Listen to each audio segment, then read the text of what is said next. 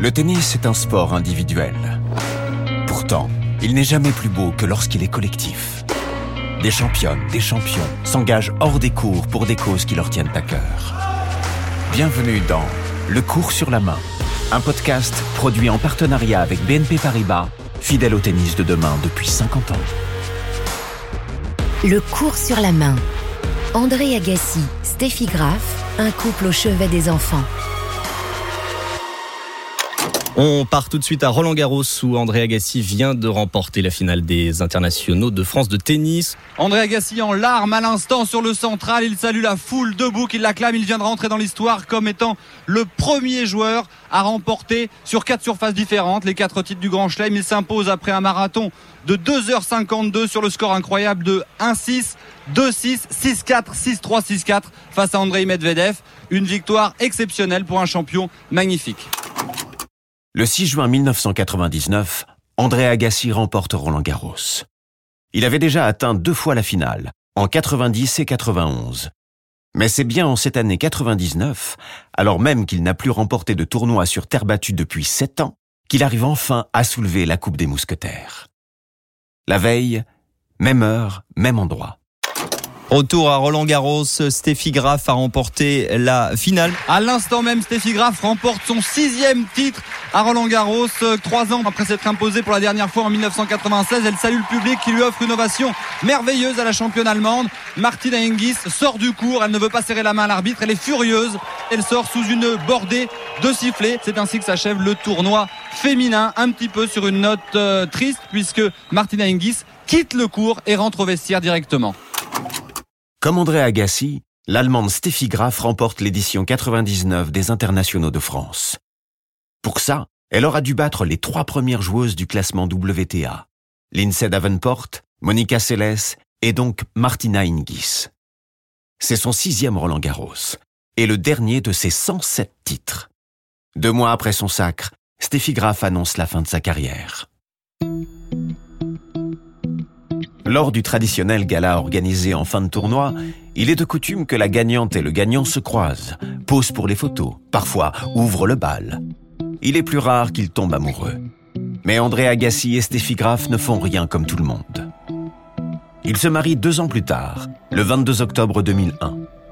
Et aujourd'hui, ils vivent avec leurs 2 enfants dans la vallée de Las Vegas, à une 20aine de kilomètres du Strip.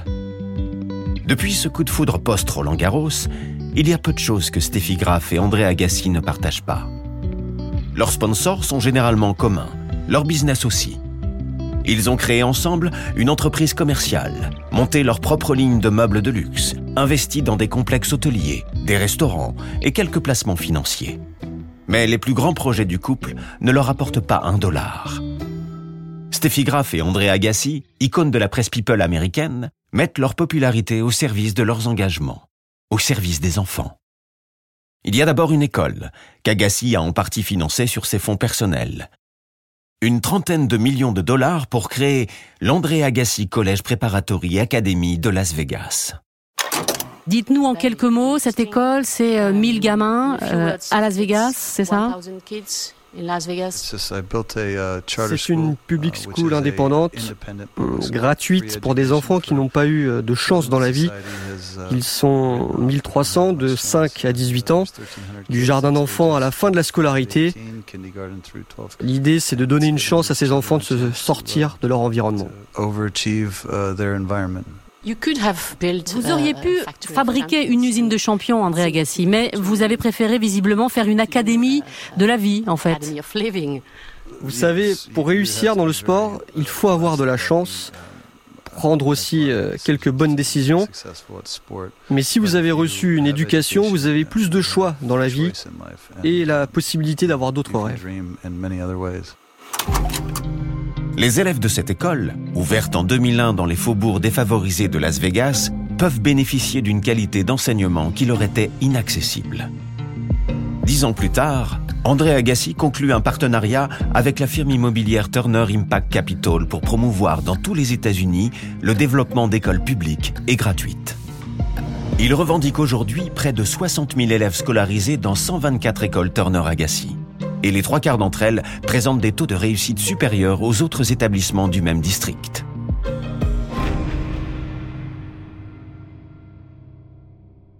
Quand il était enfant, Andrei Agassi a souvent été détourné du chemin de l'école par son père, un entraîneur tyrannique, obsédé par le tennis au point d'en dégoûter son fils. Avec sa fondation, l'Américain prend sa revanche et remet l'éducation au premier plan. Cette fondation qui lui a même permis de traverser ses moments de doute et de combattre ses démons. Vous, même si vous avez fait carrière, vous avez eu une période très sombre aussi avant de gagner Roland-Garros. Vous savez aujourd'hui ce qui vous a permis d'en sortir ? Au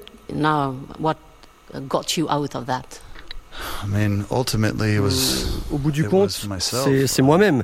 Il fallait que je trouve une raison de vivre et ça a été ma fondation. Et les enfants que j'ai aidés m'ont eux-mêmes aidé et m'ont donné plus qu'ils ne m'ont pris. Pour Steffi Graf aussi, ce qui se joue hors des cours est bien plus important que n'importe quel palmarès. Son association, Children for Tomorrow, s'attache à réparer les traumatismes des enfants victimes de violences, de persécutions ou de la guerre.